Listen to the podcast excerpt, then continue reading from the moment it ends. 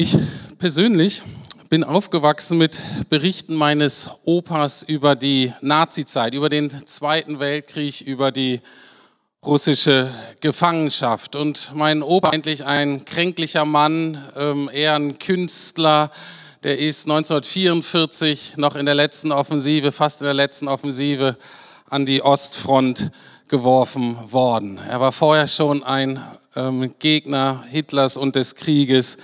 Und ähm, er hat mir das berichtet und wie er es berichtet hat, da war nichts Glorifizierendes, es war einfach elendig. Er hat mir oft die Dinge aus dem Krieg so grafisch geschildert, dass meine Oma immer reingestürmt kam und sagt, hör auf, Hermann, hör auf, davon zu erzählen. Sie konnte es nicht ertragen. Ich bin also aufgewachsen damit, dass nicht nur Gewaltherrschaft und Diktatur, sondern auch Krieg wirklich schlimm sind. Ähm, ich selber musste, gehörte noch zu der, zu der, Generation, die eben total ungerecht war und fast sexistisch, weil da alle Männer nämlich ähm, nach dem Abitur den Wehrdienst machen mussten. Die Frauen, die konnten schon gleich studieren gehen oder die hatten ein freiwilliges soziales Jahr.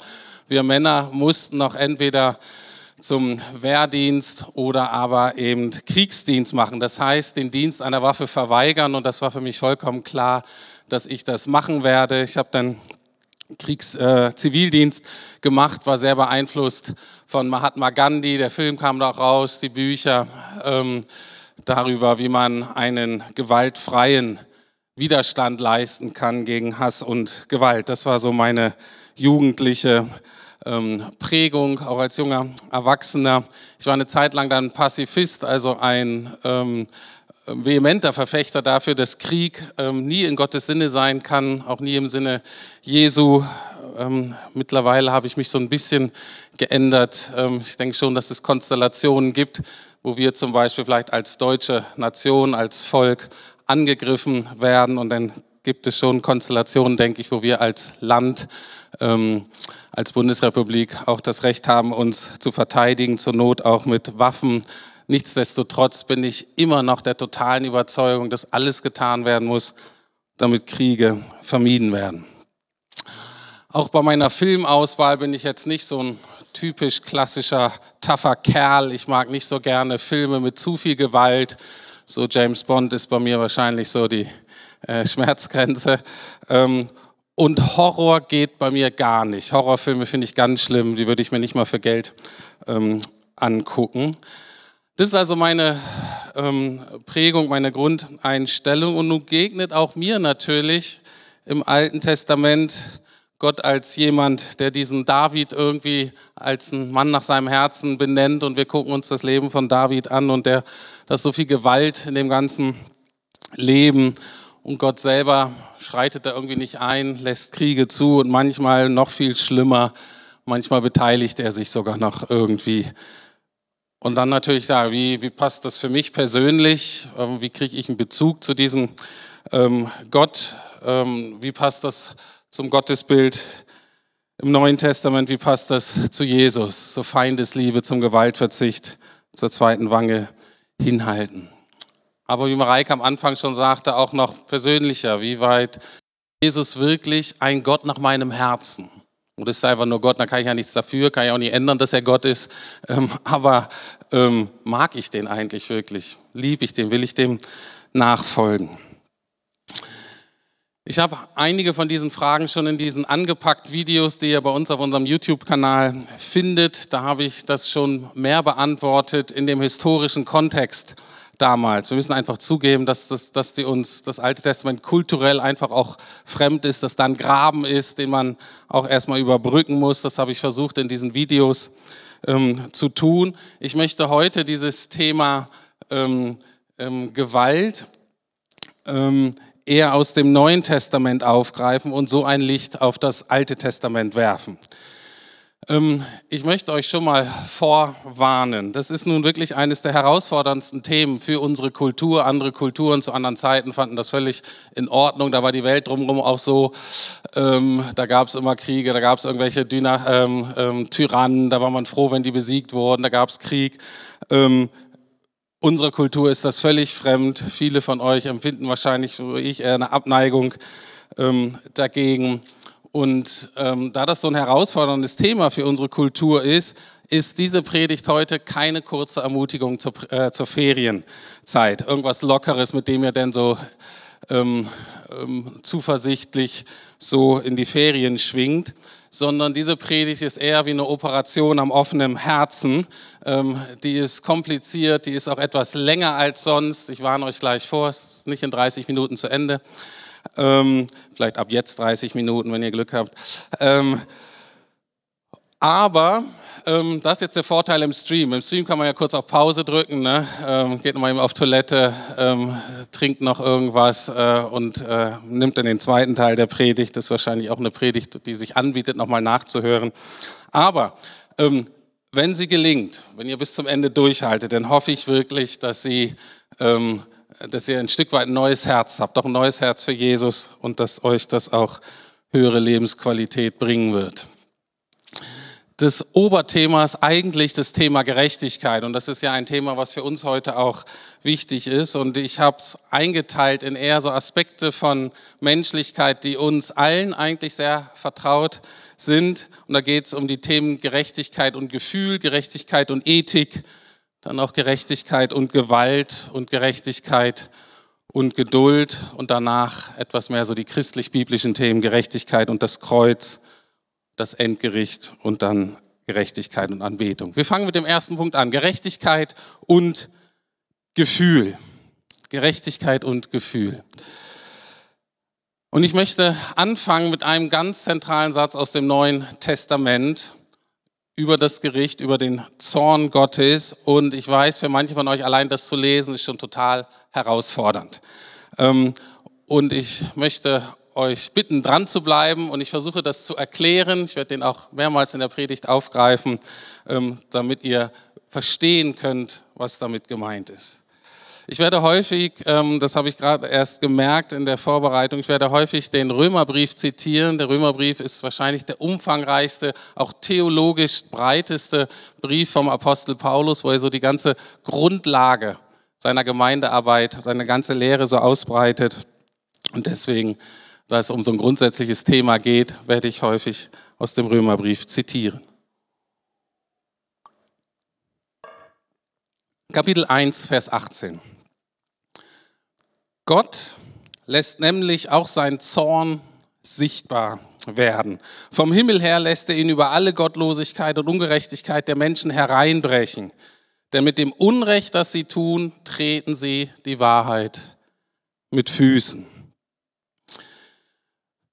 Es ist ja so für uns Christen heutzutage, wenn wir wissen und verstehen wollen, wie Gott ist, dann ist es immer gut, zuerst einen Blick auf Jesus zu werfen. Und da, wenn wir mal genauer hingucken, wenn wir mal so unsere rosa Brille abnehmen, da fällt uns eines relativ schnell auf, nämlich, dass Jesus durchaus wütend wird, ärgerlich, zornig. Und das durchaus mit Regelmäßigkeit. Ähm, er ging in den Tempel und schmiss voller Wut die Tische der Geldwechsler um. Manchmal hat er sich mit seinen Gegnern auseinandergesetzt und er hat die richtig beschimpft und er hat, ist so wütend geworden, dass er die mit Gottes Gericht bedroht hat. Bei dem Tod seines Freundes Lazarus, da war er nicht nur traurig, sondern da war er auch ärgerlich, da war er wütend. Passt das in unser Jesusbild? Wie können wir das erklären? Hatte er auch schlechte Tage, so wie wir auch? War er schlecht gelaunt? Hat er mal schlecht geschlafen? Eine schlechte Impulskontrolle? Nein, das war nicht der Punkt bei Jesus. Jesus zeigt uns, dass Wut und Zorn eine angemessene Reaktion sein kann auf Ungerechtigkeit. Wut gehört notwendigerweise zur Liebe, nämlich dann, wenn das, was geliebt wird, zerstört oder schlecht behandelt wird. Und ich möchte euch selber jetzt ähm, auffordern, dass ihr euch mal drei Dinge, an drei Dinge denkt, allein in dieser Stadt vielleicht, in Berlin, wo ihr sagt, da ist so viel Leid, menschlich verursachtes Leid, da ist so viel Ungerechtigkeit, das schreit eigentlich zum Himmel. Und wenn du einschreiten könntest, wenn du es sofort beenden könntest, dann würdest du das tun. Ich gebe euch jeder eine Minute, weil ich will euch nicht mit meinen Dingen. Ich könnte euch sofort fünf Dinge aufzählen, aber nehmt mal eure eigenen Dinge, wo ihr sagt, das darf eigentlich nicht sein. Das ist einfach nur schrecklich. heute hier in Berlin. Was dein Thema auch sein wird. Materialismus, Umwelt, Missbrauch von Frauen, Kindern, Rassismus. Was sind deine Themen?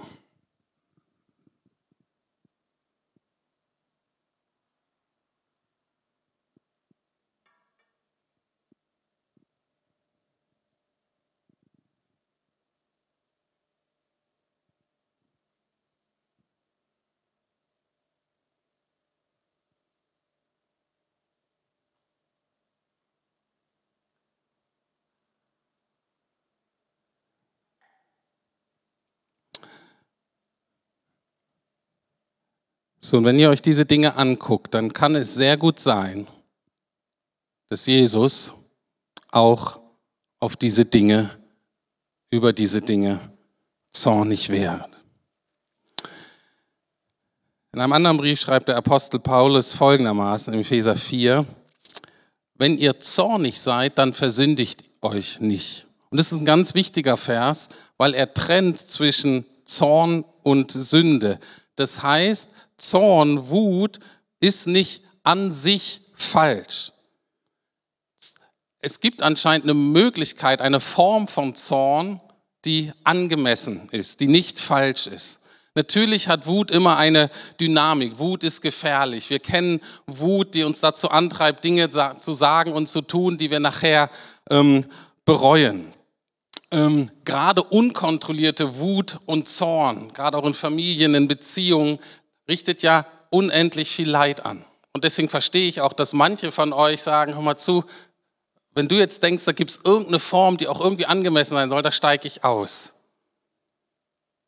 Aber ich möchte dir sagen, es gibt sie. Es gibt eine Form, die angemessen ist. Ich weiß, dass viele denken, eine Welt und auch ein Gott ohne Wut wären besser. Aber in einer Welt, in der nun mal Ungerechtigkeit noch da ist, verursacht es Leid und Schmerz, wäre eine Welt ohne Wut auch eine Welt und letztlich auch ein Gott ohne Liebe. Wenn Gott, wenn Paulus uns nun eine richtige, angemessene Wut zutraut, auch wenn uns oft das nicht gelingt, aber wenn er uns das zutraut, wenn es die Möglichkeit gibt, dann sollte das bei Gott auf alle Fälle auch möglich sein. Und weil Wut eben auch mit Liebe zu tun hat, werden wir durchaus auch oft wütend, wenn wir Menschen oder Dinge schützen wollen, die wir lieb haben. Das wird zum Beispiel häufig in der Erziehung von Kindern deutlich. Wir werden ja nicht nur wütend, fälschlicherweise, wenn wir genervt sind und wir unsere Ruhe haben wollen, sondern manchmal werden wir auch wütend auf unsere Kinder, weil die einfach gerade dabei sind, ähm, ihr Leben aufs Spiel zu setzen oder sich gegenseitig die Augen auszustechen. Und um das zu verhindern, werden wir wütend und schreiten ein. Das bedeutet, dass diese, diese Wut eben nicht hauptsächlich das Ziel hat, zu strafen sondern es hat das Ziel, um Gerechtigkeit wieder aufzurichten und um gesunde Beziehungen und Versöhnung wieder zu ermöglichen. Und genauso ist es auch bei Gott. Gott richtet nicht hauptsächlich hin. Gottes Gericht ist nicht hauptsächlich Strafen ohne Änderung. Das passiert zwar auch mal, wenn es nicht anders geht, aber sein Ziel des Richtens ist eigentlich immer nicht hinzurichten, sondern herzurichten und aufzurichten zu richten. Und vor diesem Hintergrund lese ich nochmal diesen Vers aus Römer 1,18. Gott lässt nämlich auch seinen Zorn sichtbar werden. Vom Himmel her lässt er ihn über alle Gottlosigkeit und Ungerechtigkeit der Menschen hereinbrechen. Denn mit dem Unrecht, das sie tun, treten sie die Wahrheit mit Füßen. Und weil er uns liebt, weil er die Welt liebt, wird er manchmal zornig, wenn er das sieht. Also erstes Fazit. Jesus war wütend über Ungerechtigkeit, die das wahre, schöne und gute mit Füßen tritt. Wir selber merken das auch manchmal, dass wir wütend sind und manchmal auch zu Recht, oft zu Unrecht, manchmal aber auch zu Recht. Und genauso ist Gott auch im Neuen Testament wie im Alten Testament, aber er immer angemessen und gerecht. Das führt mich zum zweiten Punkt und wahrscheinlich sind manche von euch da schon, und zwar Gerechtigkeit und Ethik. Die entscheidende Frage ist ja nun, wer darf entscheiden, wann Wut angemessen ist und wann nicht? Wer hat das Recht zu entscheiden, ob eine Ungerechtigkeit vorliegt oder nicht? Ist euch schon mal aufgefallen, dass wir wirklich in einer Gesellschaft leben, wo total viel Wut ist? Wo die Leute sich ständig den Kopf schreien, hör mal zu, das ist richtig, das ist falsch, was machst du nur und so weiter? Unsere Gesellschaft ist voll davon. Dabei warnt uns das Neue Testament davor. Wieder Paulus in Römer 2.1, er schreibt, deshalb bist du nicht zu entschuldigen, lieber Mensch. Wer immer du auch bist und dich zum Richter machst, du verurteilst zwar den anderen, doch damit richtest du dich selbst, weil du selber tust, was du verdammst. Ich weiß nicht, wie euch, ähm, ganz oft höre ich das so, dass Leute sich aufregen über irgendwelche Menschen, weil die das und das tun, dann sagen, ja, aber ich tue das ja nicht. Okay, mag sein. Oft tun sie es doch, aber sie kriegen es nicht mit. Aber selbst wenn sie das nicht tun würden, richten sie ja jemand anderen. Das heißt, wenn sie sagen, okay, ich spiele mich als Richter über dich auf, dann muss fairerweise der andere auch das Recht haben, Richter über mich zu sein. Und der zeigt mir vielleicht andere Dinge, wo ich daneben liege. Also ich hoffe, ihr habt gemerkt, Wut hat mit Ethik zu tun, mit einer Entscheidung, was richtig und gerecht und was falsch und ungerecht ist. Und hier, glaube ich, kommt unser eigentliches Problem heutzutage mit dem Thema. Gott die Bibel macht sehr deutlich, Gott ist letztlich derjenige, der das bestimmen darf. Nicht du und nicht ich. Dabei ist das sehr befreiend. In Römer 12, Vers 19 steht ein sonderbarer Vers. Liebe Freunde, rächt euch niemals selbst, sondern überlasst die Rache dem Zorn Gottes, denn es steht geschrieben, ich allein will Rache nehmen. Ich will das Unrecht vergelten. Lassen wir es mal mit der Rache weg. Das jetzt zu erklären ist ein bisschen ähm, umständlich. Ähm, nehmen wir nur den letzten Teil. Ich will das Unrecht vergelten. Gott sagt, das ist meine Aufgabe.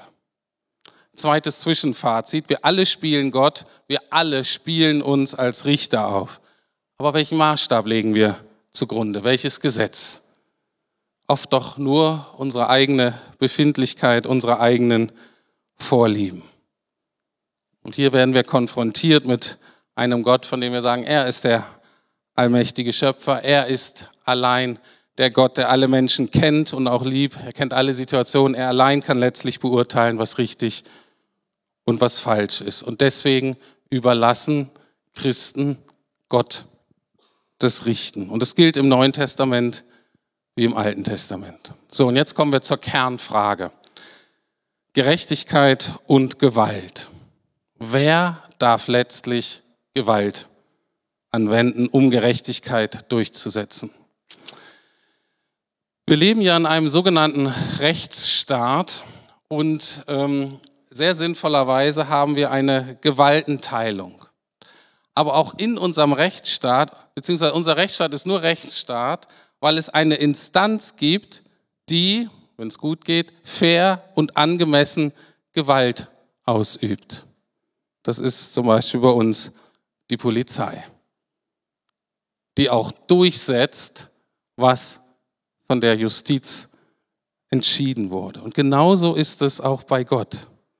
Nur der große Unterschied ist, bei uns fehlerhaften Menschen, wir liegen halt daneben. Und deswegen ist es total sinnvoll, eine Gewaltenteilung einzuführen weil sonst praktisch durch unsere falsche Motivation, durch Machtgier, durch Fehleinschätzung die Auswirkungen des Missbrauchs einfach zu groß sind. Und dann haben sich irgendwann mal im Laufe der Zeit die Menschen entschieden, war es besser, wenn wir die Macht so aufteilen zwischen Gesetzgebung, ähm, Entscheidung, was nun richtig ist auf Grundlage des Gesetzes und die Durchsetzung des Gesetzes.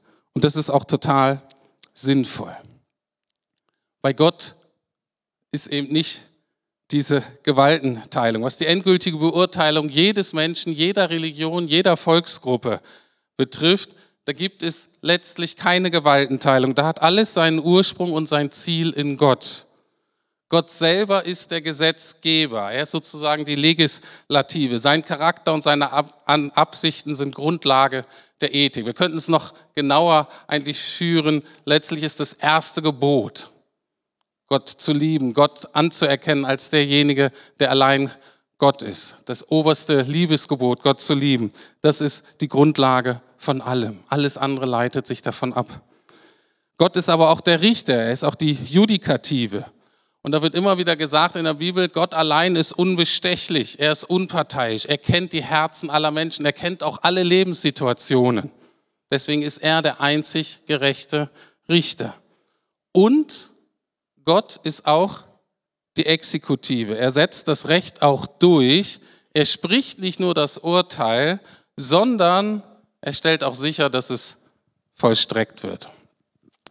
Oft macht er es nicht direkt, aber ähm, diese Unterscheidung lasse ich jetzt auch mal. Mir ist dieser Punkt sehr wichtig. Und ich glaube, genau mit diesem letzten dritten Punkt haben auch viele Christen, haben auch einige von euch ein riesengroßes Problem heutzutage. Viele lesen heute die Bibel und finden das auch ganz nett und finden die Ethik und Gebote vielleicht auch relevant und irgendwie hilfreich. Aber wir wollen einen Gott ohne die Erlaubnis und ohne die Fähigkeit, die Gerechtigkeit letztlich auch durchzusetzen. Und jetzt kommen wir zu diesem großen Unterschied zwischen dem Alten Testament und unserer Zeit. Im Alten Testament gibt es eben keine Trennung von Staat und Kirche. Also Gott war nicht nur der Herr des religiösen Lebens, sondern auch der Politik. Geistliche Feinde waren eben oft auch weltliche Feinde. Heutzutage ist so, dass Jesus ja nur der direkte Herr von seiner Kirche ist, von seiner Gemeinde, von denen, die sich Christen nennen, aber eben nicht des Deutschen Bundestages, des obersten Gerichtshofes und nicht direkt von der Polizei und der Armee. Und deswegen gibt es heute eine andere, eine Trennung, wie wir mit diesen Ungerechtigkeit und Gewalt umgehen. Als Christen gilt Folgendes für uns. Wieder in Römer 12, Vers 17 bis 18. Vergeltet anderen Menschen nicht Böses mit Bösem, sondern bemüht euch allen gegenüber um das Gute. Tragt euren Teil dazu bei, mit anderen in Frieden zu leben, soweit es euch möglich ist. Und dann wird noch einiges gesagt, was sehr so in Richtung Bergpredigt von Jesus geht. Und wisst ihr, was die Christen befähigt hat, auch gerade ähm, bis zum heutigen Tag, auch in, in, in, in, in Verfolgung, ähm, wenn sie gefoltert werden und so weiter. Warum schaffen die das dennoch, so zu leben ihren Feinden gegenüber?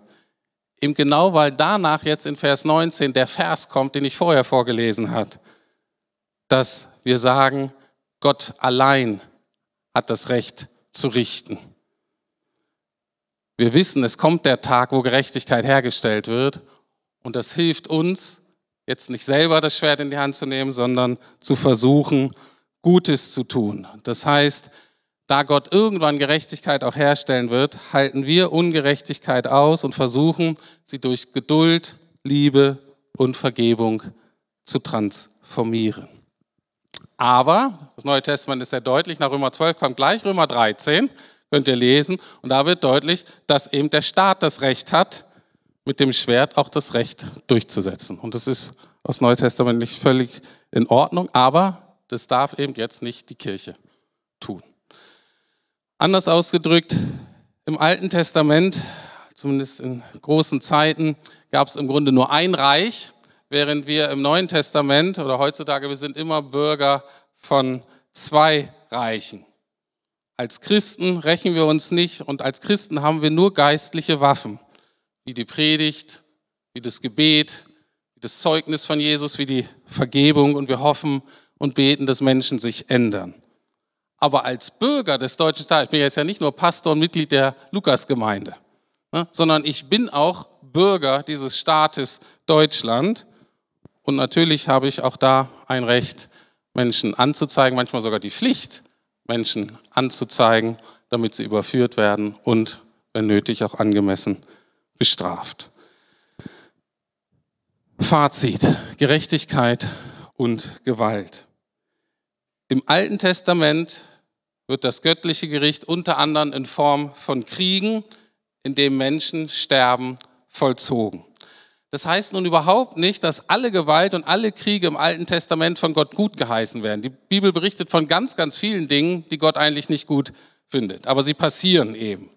Und für uns ist es oft sehr schwierig zu wissen, was sagt Gott jetzt dazu? Und wir wissen es oft nicht. Aber das ist ganz wichtig, dass ihr wisst, nur weil es da steht, heißt es noch lange nicht, dass Gott das gut findet. Aber im Neuen Testament liegt die Vollstreckung eben beim Staat. Aber, und jetzt ein großes Aber, die Gemeinde Jesu tut Gutes und vergilt nicht Böses mit Bösem, aber sie weist darauf hin, dass ein Gerichtstag kommen wird, an dem sich alle Menschen für Gott verantworten müssen. Und das müssen wir unseren Freunden und Bekannten irgendwie klar machen. Vierter Punkt. Gerechtigkeit und Geduld. Aus unserer bequemen, sehr sicheren Perspektive heute in Berlin ist Gott oft zu ungeduldig. Viele sagen mir, warum schlägt Gott so schnell zu? Er gibt den Völkern und den Menschen irgendwie keine Chance, irgendwie nicht genug Zeit umzukehren, um sich zu ändern. Könnten wir nicht noch mehr machen? Ich kann sagen, ja, könnten wir. Interessant ist nur, dass die meisten Christen zu fast allen Zeiten, die sehen das völlig anders, weil die nämlich verfolgt und unterdrückt werden. Und die drehen das andersrum. Die sagen, wie lange schaut Gott noch zu? Und die hoffen, dass sich Dinge ändert. Hat er bei Hitler zu spät oder zu früh eingegriffen? Hätten wir noch ein bisschen warten sollen, bis Hitler umkehrt? Petrus, einer der Freunde Jesu, auch einer der entscheidenden Personen der ersten Christen, der auch später den Märtyrertod gestorben ist, der hat Verfolgung erlebt. Und die Christen damals beteten und schrien zu Gott und sagten, Jesus, komm doch bitte wieder richte du doch bitte deine Herrschaft auf. Hier sind so viele Gewaltherrscher, die machen alles nur kaputt, die unterdrücken uns. Komm du doch bitte wieder. Etabliere du Frieden und Gerechtigkeit. Aber sie mussten warten. Aber aus ihrer Sicht dauerte alles viel zu lange. Und die Frage war, warum tut Gott nichts? 2. Petrus 3, Vers 9 schreibt er dann schließlich, es ist aber nicht so, dass der Herr seine versprochene Wiederkehr hinauszögert, wie manche meinen. Nein, er wartet, weil er Geduld mit uns hat. Denn er möchte nicht, dass auch nur ein Mensch verloren geht, sondern dass alle Buße tun und zu ihm umkehren. Und Gott hat entschieden, nur bei sich selbst, rechtfertigt sich vor keinem, noch etwas länger die Möglichkeit zur Umkehr zu geben. Den Menschen die Möglichkeit zu geben, ihre Ungerechtigkeiten dem Richter der Welt zu bekennen, um Vergebung zu erlangen und sich unter Gottes Ordnung zu stellen. Und das ist auch unsere Aufgabe heute. Unser Schwert ist die Botschaft vom Kreuz. Unsere Aufgabe ist es, den Menschen zuzurufen, lasst euch mit Gott versöhnen. Und das führt mich jetzt zum fünften Punkt, die Gerechtigkeit und das Kreuz. Ich fasse nochmal kurz zusammen. Wir alle haben ein subjektives Gefühl und einen persönlichen Maßstab dafür, was gerecht und ungerecht ist. Wut und Ärger ist die angemessene Reaktion für Ungerechtigkeit, die verletzt und die zerstört.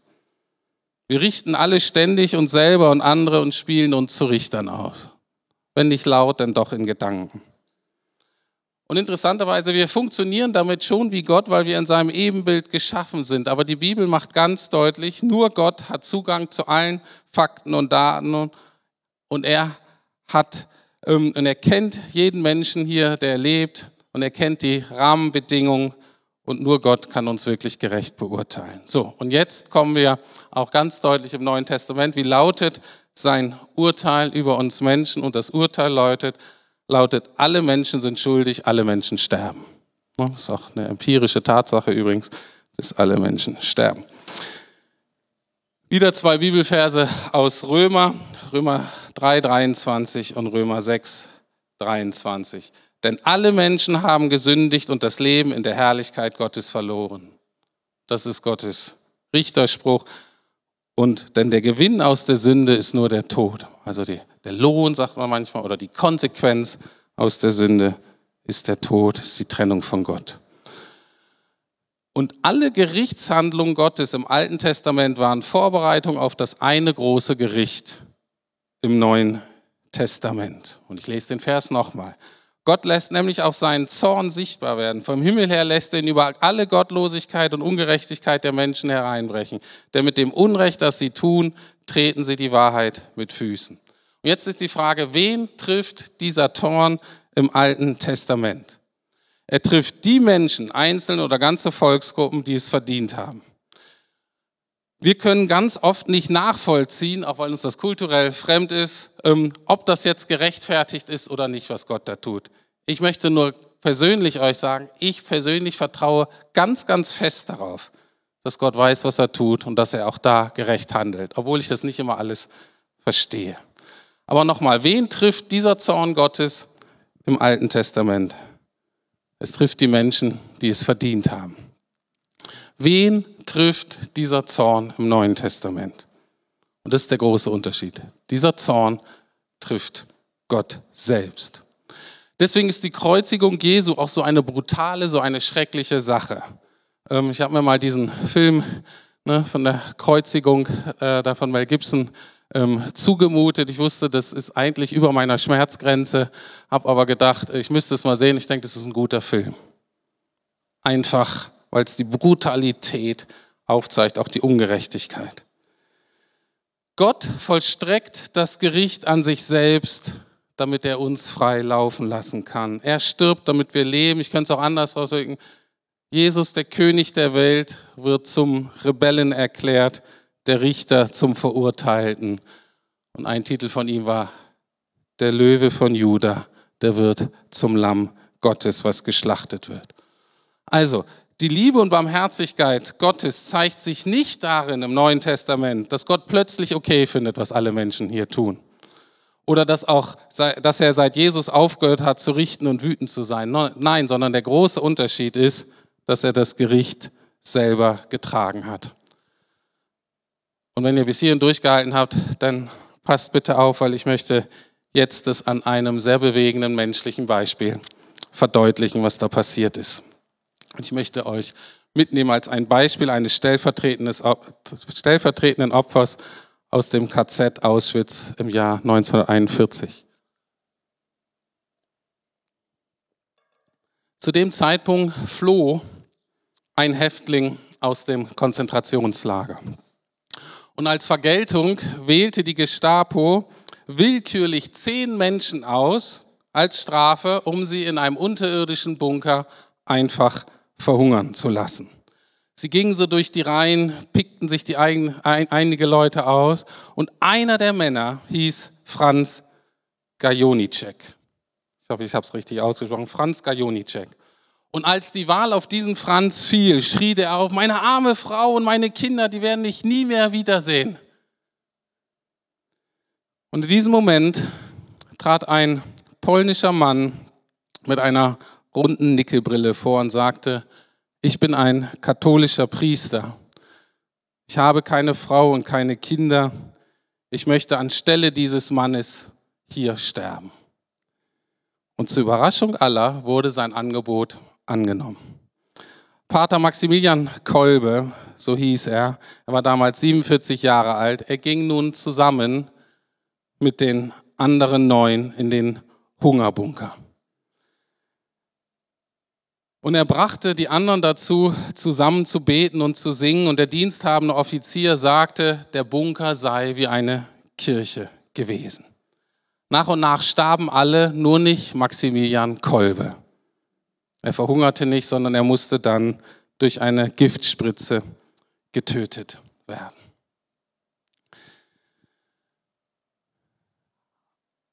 Ein menschliches Beispiel dafür, was Jesus für uns getan hat. Pater Kolbe stirbt, damit Franz Gajonicek frei wird. Und das führt mich zum letzten Punkt, Gerechtigkeit und das Endgericht. Wisst ihr, wer am Ende der Bibel, am Ende der Zeit auf dem Thron sitzt? Ist nicht der König von Juda. Es ist das Lamm Gottes. Das Lamm übernimmt das Gericht. Gehen wir mal zurück in die Geschichte. Nehmen wir mal an, die Geschichte von Franz Gajonicek und von Pater Kolbe endet anders. Stellt euch vor, das KZ wird von den Alliierten befreit, bevor Pater Kolbe stirbt. Beide überleben das KZ. Danach errichten die Alliierten einen Untersuchungsausschuss, der die Zustände im KZ auswerten soll. Dabei kommt raus, dass dieser Frank Gajonicek einige Juden im KZ ausgebeutet und betrogen hat, um sich selber Vorteile zu verschaffen. Dafür soll er nun verurteilt werden. Und dieser Franz betritt den Saal und wer sitzt auf dem Richterstuhl? Pater Kolbe. Wie wird sich Franz fühlen? Was wird er im Moment wissen? Er weiß, bei dem Urteil vom Pater Kolbe werden sich Liebe, Barmherzigkeit und Gerechtigkeit nicht widersprechen, sondern perfekt ergänzen. Er weiß, wenn der mein Urteil spricht, dann weiß er, wovon er redet. Und ich weiß, weil er sein Leben für mich gegeben hat, was immer er entscheidet. Es kann nicht sein, weil ich ihm nicht am Herzen liege. Und so wird auch das Endgericht bei Jesus sein. Dieser Gott, der selber mit Leid, Schmerz und Ungerechtigkeit vertraut ist, ist der einzige Gott, der das Recht und das Verständnis und die Liebe hat, alle Menschen zu beurteilen und zu richten. Und wie immer, wie immer das Urteil des Lammes lauten wird, wir wissen, es ist gerecht, weil wir wissen, dass er unsere Lebenssituation kennt. Er war quasi mit im KZ. Und wir wissen, dass wir ihm am Herzen legen, weil er sein Leben für uns gegeben hat. Und deswegen meine Einladung an dich, an euch heute Morgen. Warte nicht, bis du Jesus wieder als Lamm auf dem Richterstuhl treffen wirst, sondern gehe schon heute zum Kreuz. Bekenne deine Schuld und nimm sein stellvertretendes Opfer an, was dir ein Leben in Freiheit erkauft hat könnt es zu Hause ganz alleine tun, wenn das hier heute jemanden betrifft. Ich habe danach Zeit, sprecht mich an und dann können wir gerne miteinander so beten. Aber, jetzt komme ich wirklich zum letzten Punkt, Gerechtigkeit und Anbetung. Die Geschichte ist immer noch nicht ganz zu Ende. Das letzte Buch der Bibel, die Offenbarung, ist, wenn man sich anguckt, wirklich sozusagen die Menschheitsgeschichte eng zusammengedrängt. Es ist ein Buch des Leides und des Kampfes, ja. Es ist auch ein Buch des Gerichtes, ja. Aber das ist es nicht hauptsächlich. Die Offenbarung ist, wenn man sich anguckt, hauptsächlich ein Buch der Anbetung.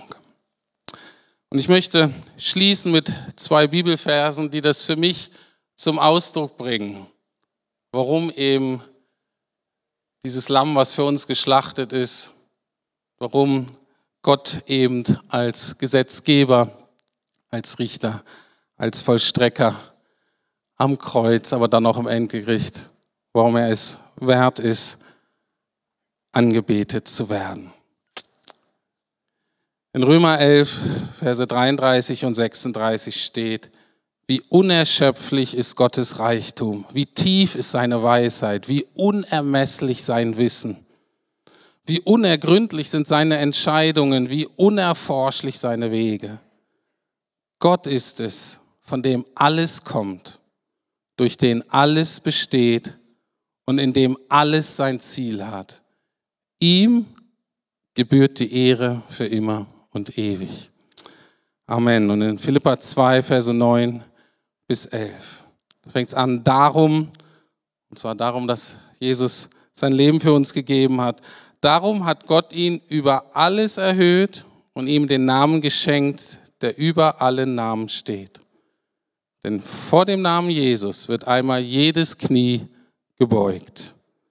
Von allen, ob sie im Himmel sind, auf der Erde oder unter ihr. Und jeder Mund wird anerkennen, Jesus Christus ist der Herr. Und so wird Gott, der Vater, geehrt. Und das ist unser Vorrecht quasi als Christen, als diejenigen, die die Bibel lesen, als diejenigen, die, die Jesus kennen, dass wir das Ende der Geschichte kennen. Und dass wir jetzt schon eingeladen sind, uns da einzuklinken, unser Leben danach auszurichten und eben auch Jesus und heute eben als Lamm, was geschlachtet wurde, was aber hoch erhöht wird und dann auch Richter der Welt ist, um ihn anzubeten. Amen.